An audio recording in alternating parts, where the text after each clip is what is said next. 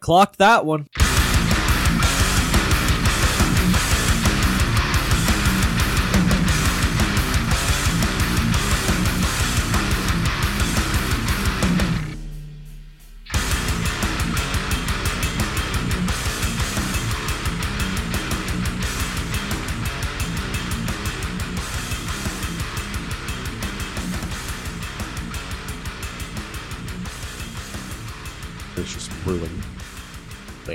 Going this whole time. Everything works, Yep. but Not this week. not this week. It's all broken this week. Yep, everything's broken. All right. So, hi, everybody. Welcome to, So uh, you couldn't catch me off guard this time I either. know. I knew. because it's all so- quiet in here. You I can hear me click. So, uh, we're going to do an, uh, uh, legendary history this week. Uh, I found a pretty cool article that, uh, I wanted to look at. So, welcome, everybody. I'm Don. I'm Josh. It's just a history kind of week It is. for us right now. Yeah. That's like uh, two history episodes and uh, history midweek. Yeah. Yeah. And also, uh, as you can hear, we do not have Ruben. Well, Uh. they cannot hear the absence. No, you can't the hear the absence. You can't prove a negative. But Ruben's not with us. He is visiting family uh, this week for the holidays because they couldn't meet up on the holidays. But he will be with us in the main episode. Uh, he'll be recording remotely. But uh, so this week, I found a really cool article on grunge.com.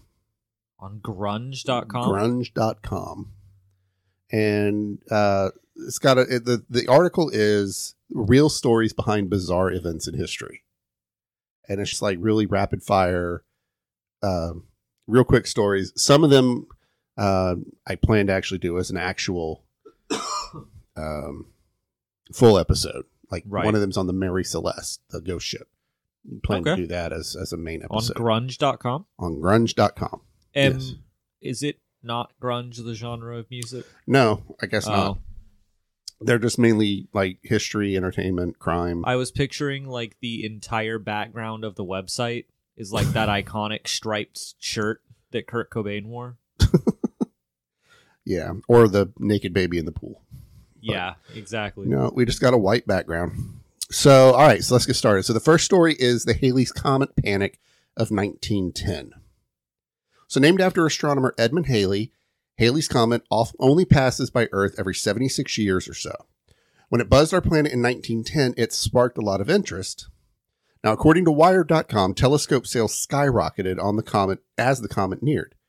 Hotels even offered special deals so people could gather on top of their roofs to watch the meteor pass.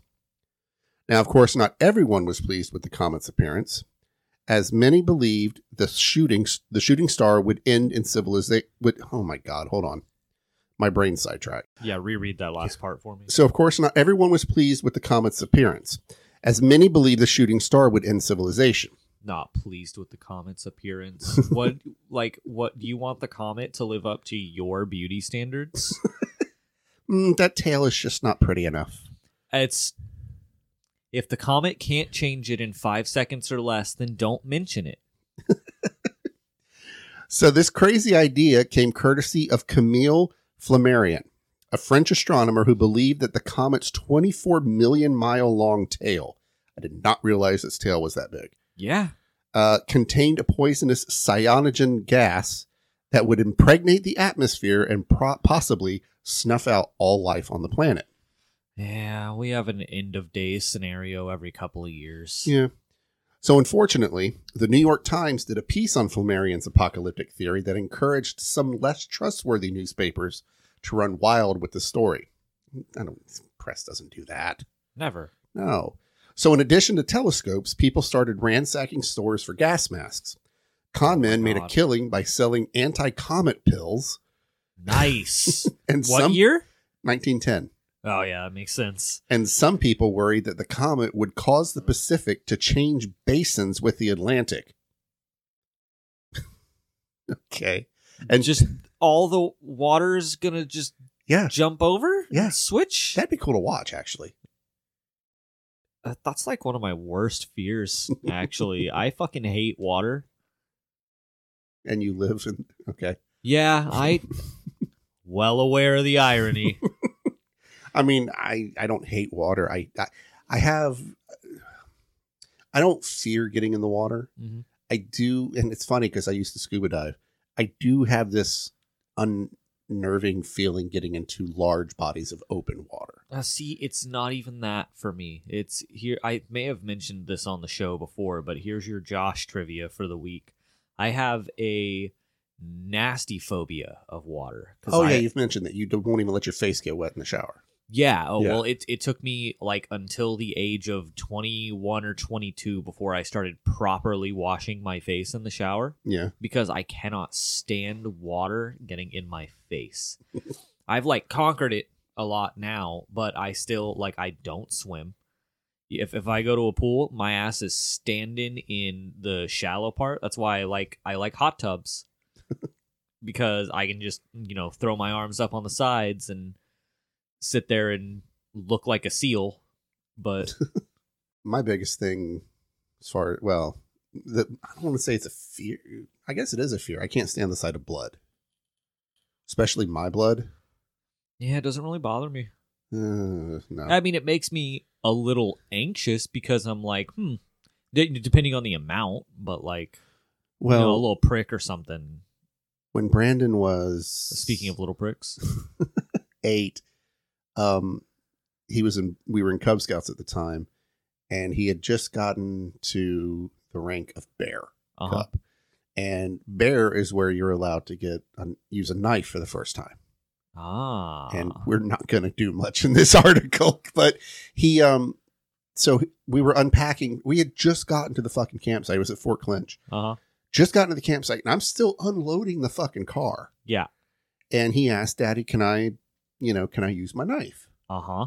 i was like yeah sure son go ahead and i'm literally i walked to the car it was 10 feet to the car That's all it takes. I turned around and he's walking to the sink at the the bath the bathroom area. It's like, what's going on?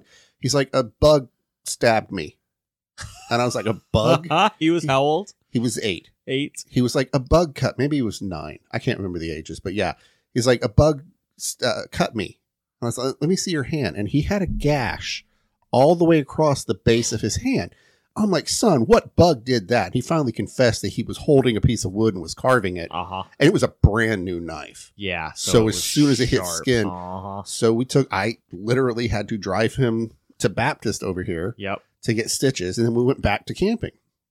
So we had the stitches for two weeks. We take the stitches out. The very next night, the little fucker goes to spend the night at a friend's house, and they're playing hide and seek, and they had this metal shoe rack at the the uh, front door, Uh-huh. and it was right at the staircase. And he was running and fell and caught the side of his head on the corner of this metal shoe rack, sliced his head open. Yeah. And So they're back to Baptist. yeah, no, no, we didn't go to Baptist this time because we learned our lesson because they charge us like a thousand dollars for Uh-huh. sew it up, and it was like four stitches, and it was like ridiculously like lame looking. But he, um, so we ended up going to urgent care Uh-huh. just before they closed. I mean, everybody else was gone, lights were turned out, and everything, and they were just walking out. But the the husband of the or the father of the friend he was staying with worked for the fire department. He was a paramedic. Oh, okay. Well, shit, he should have just sewed him Well- up right then and there. So he was telling us in front of Brandon that uh, just some butterfly, those little like butterfly things should Yeah. work. Then he takes me outside and he's like, "Eh, the butterfly things aren't going to work. You need to get stitches. So we take him to urgent care and he had actually cut in or severed the artery. Ooh. in his head. And so he had had this this gauze or whatever up and had pressure. When they we're in the fucking urgent care room Uh-huh. and they have to sew the actual artery up. Yeah. As soon as he removed that bandage, It- blood just went Oh. and daddy was like, "Oh my god." Oh. Knees go weak and I'm just like, Yeah. "Whoa." But anyways, back to the story. so, We're talking about a comet? yeah, it was something about a comet changing the base, the Pacific to the Atlantic and vice versa, and would turn the world into one heterogeneous or heterogeneous. Is that the right way? Yes, heterogeneous. Heterogeneous mass of chaotic confusion. Worried parishioners flocked to their churches, and according to science writer Matt Simon, people actually sealed up their keyholes to keep poison out of their homes. I don't think that's how that works. I don't think that's how that works. I don't either. think that's the part you need to be worried about. When the comet finally passed, however, the gas masks proved totally worthless as there was no poison. Sure, a few people blame the meteor for King Edward VII's death, but there's not a lot of science backing that claim. Interestingly, Mark Twain also passed away as the comet flew overhead. Now, that's extra weird considering he was born as the comet last flew by in 1835. that's pretty fucking cool. Yeah, A man who existed entirely between two visits of Halley's Comet. right. He was an alien. Yeah, clearly. Mhm. Clearly.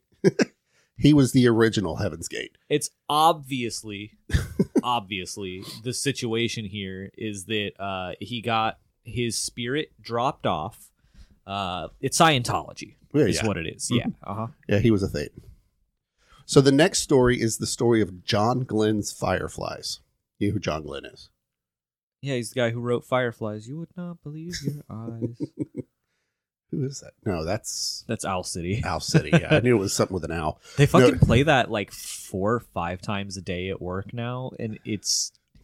I like the song. I really like it. Mhm. Uh, the lyrics are written by a psychopath for sure. he spends the whole song humanizing these fireflies and talking about how much he loves them, and he cried when they left. Yeah. And then, like the last line of the song, do you remember it? No. He says, uh, but I'll know where several are if my dreams get real bizarre, because I saved a few and I keep them in a jar. That's a psychopath. That's a psychopath. I never. I mean, I like this. I don't say I like it. I don't mind the song, but I've never like sat down and listened to it. Uh, it's not on my Spotify liked song. Yeah, mine either. All right. So no, John Glenn was the first American to orbit planet Earth. Oh, good for him. One of the first seven ash Mercury seven. Okay. So John Glenn holds a special place in U.S. history. He was Yeah, part I, of, I recognized his name. Oh, I couldn't remember. oh. Yeah. Um, yeah, he was part of the Mercury Seven, which is the first group of American astronauts, and he was the first American to orbit Earth. I could have just read that and not had. All right. so on February 20th, 1962, he climbed aboard the Friendship 7 and blasted into the atmosphere. While monitoring the Mercury spacecraft, Glenn circled the planet three times in about five hours. But of course, he also spent some time watching the sun rise and set, rise and set. And then the Fireflies showed up. Now, as Glenn was circling the Earth a second time, he looked outside Friendship 7 to see his spacecraft was surrounded by tiny glowing lights. Awestruck, Glenn told Mission Control that he was in a big mass of thousands of very small particles that are brilliantly lit up like they're luminescent. He described them as yellowish green and said that each orb looked like a firefly on a real dark night. Now, neither Glenn nor NASA knew what was happening. While some might have suspected extraterrestrials, the astronaut believed it was a sort of miracle. Uh, is it because he looked at the sun No, rising and setting no, for no, too he long? actually saw these particles. These particles were real. okay. However, these fireflies had a simple, more realistic explanation. The Mercury spacecraft was equipped with a vent that projected the astronauts' bodily fluids into space. When the liquid was shot into the void, it, piss? it's his piss. It was his piss reflecting the light of the sun. Fuck yeah. Yeah, so it, it froze instantly, and if the light hit it just at the right angle, these droplets would glow like a thousand little celestial fireflies, That's fucking rad. which makes that song completely different now. I'm gonna think about this at work the next time it comes on, and I'm not gonna be able to tell anyone why I'm laughing. So I'm gonna be like, astronaut John Glenn, the first guy who orbited the Earth. now, the next story is the story of the death of Edgar Allan Poe. Oh, fucking cool. Yeah. So, September 27th, 1849, Edgar Allan Poe was supposed to travel from Richmond, Virginia to Philadelphia. He was going to help a fellow, fellow writer edit some poetry, but Poe never made it to the city of brotherly love. Instead, he somehow wound up in Baltimore, Maryland. Now, nobody knows how he got there or what he was doing there, but when he was discovered on October 3rd, the author was in serious trouble. Poe was found lying in the street outside a salon called Gunner's Hall. The barely conscious I'm sorry, barely conscious and wearing somebody else's worn out clothes. Tragically, the writer spent his last days either unconscious or delirious. When he wasn't in a coma, he was thrashing around so badly that he had to be stripped or strapped down. And while he never could explain what had happened to him, he kept repeating the name Reynolds. Now, the writer eventually died on October 7th. Since then, there have been all sorts of wild theories about the cause of his death, ranging from mercury poisoning to rabies. But while there's no shortage of uh, speculation, there is one theory that seems more likely than the rest. Many historians think that Poe was the victim of cooping. Cooping? Cooping. In the 19th century, voting was actually kind of dangerous. Crooks, known as coopers, would grab people off the streets, beat them up, and get them drunk or high on opium. The victims were then forced to vote at multiple polling places. But in order to disguise these drugged out voters, the coopers would dress their victims in shabby disguises. The cooping theory accounts for Poe's change of clothes and his delirious state. Even more convincing, Poe is discovered on election day in front of a saloon that doubled as a polling place. Ah, that was actually kind of a plot point in uh, Gangs of New York. Yeah. What, the Yeah. cooping? Well, it's uh, they probably didn't call it that yet, Yeah. but uh, there was a whole section where they were trying to get somebody elected, and there were all these like gang members because they were trying to get like a gang leader elected, basically, Yeah. and uh, they were out there like uh, grabbing people off the street, and they were like, "How many times have you voted?" And he'd be like, four times." Be like, "Well, shave your beard and go vote another four. and like beating the shit out of people and just throwing them into polling places. Like, go vote again. And then they were like, You've already received four times as many votes as there are people in this town. yep. All right. Uh, so we got two more stories. Next one is the most mysterious disease in the world. The world has seen its fair share of awful epidemics, but no modern day disease has been quite so mysterious as encephalitis lethargica. Lethargica. Lethargica. Sorry. Okay. This uh, the sickness first appeared in 1916, but it really started spreading during the 20s. The disease caused all, caused all sorts of symptoms, like tremors, psychosis, and drowsiness, and it was incredibly lethal, killing around a million people. Those who survived were often locked inside their own bodies. A staggering 20% of victims were invalids for the rest of their lives, and only 14% ever fully recovered. Making things worse, doctors had no clue what was happening. They knew the disease attacked the brain, uh, for encephalitis lethargica means inflammation of the brain that makes you tired, but that was about it. They didn't know where it came from or how to tr- stop it. Then in the late 20s, the disease simply vanished, leaving a staggering number of comatose patients in its wake.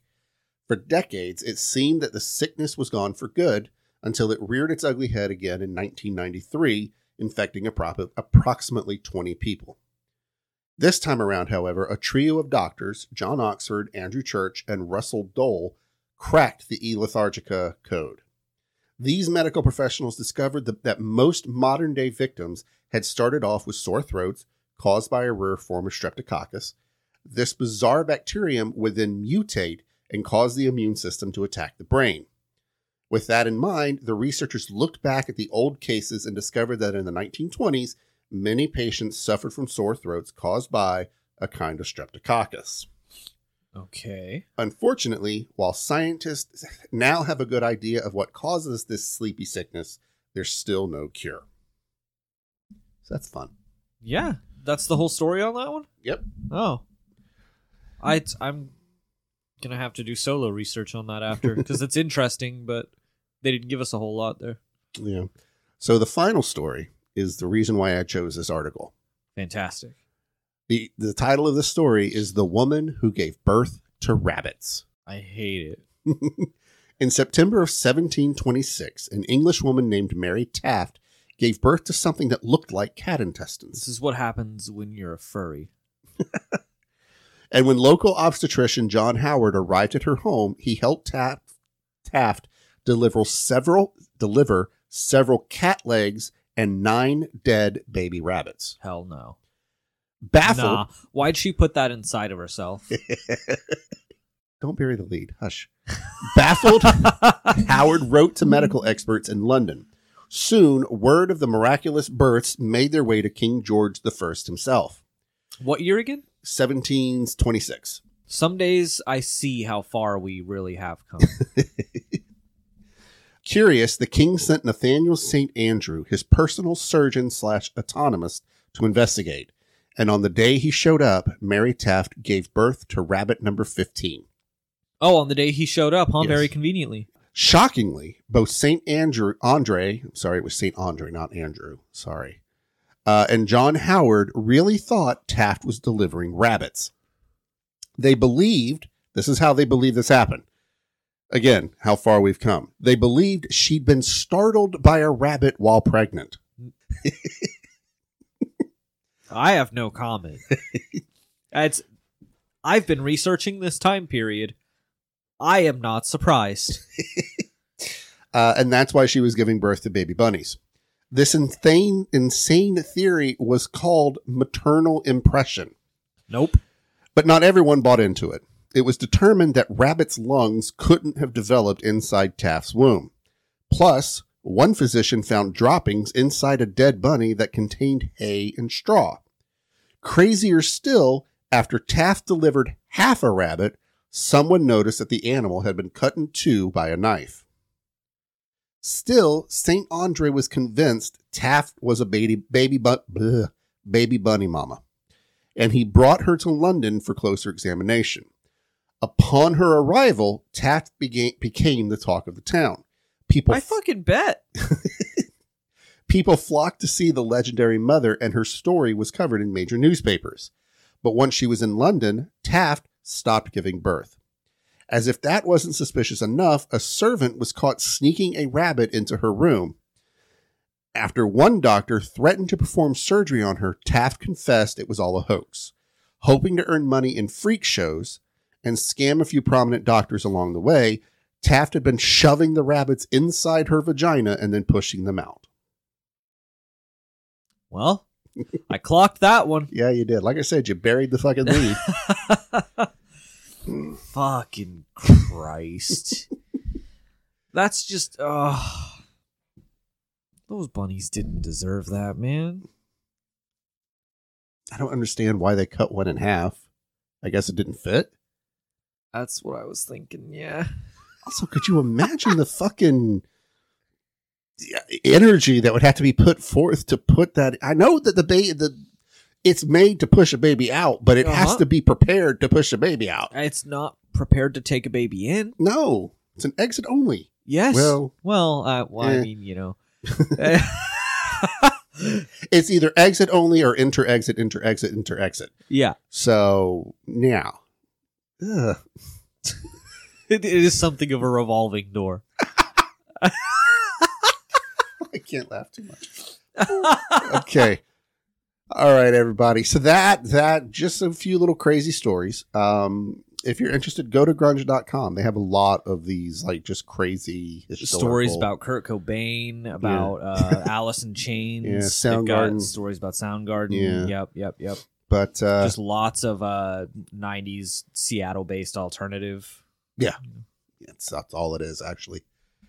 hmm There were all all of these were subjects of songs. Yeah. Uh huh. yeah, yeah. You, you know the Nirvana song about the woman who put rabbits inside of her It was called the bunny hop. Fuck. Anyways, so we're gonna wrap this up uh, so we can get on with the satanic panicking and uh, hook up with Ruben. So thank you guys so much for listening. Uh, I've been Don, I've been Josh. and one day we'll come up with some better endings to these shows.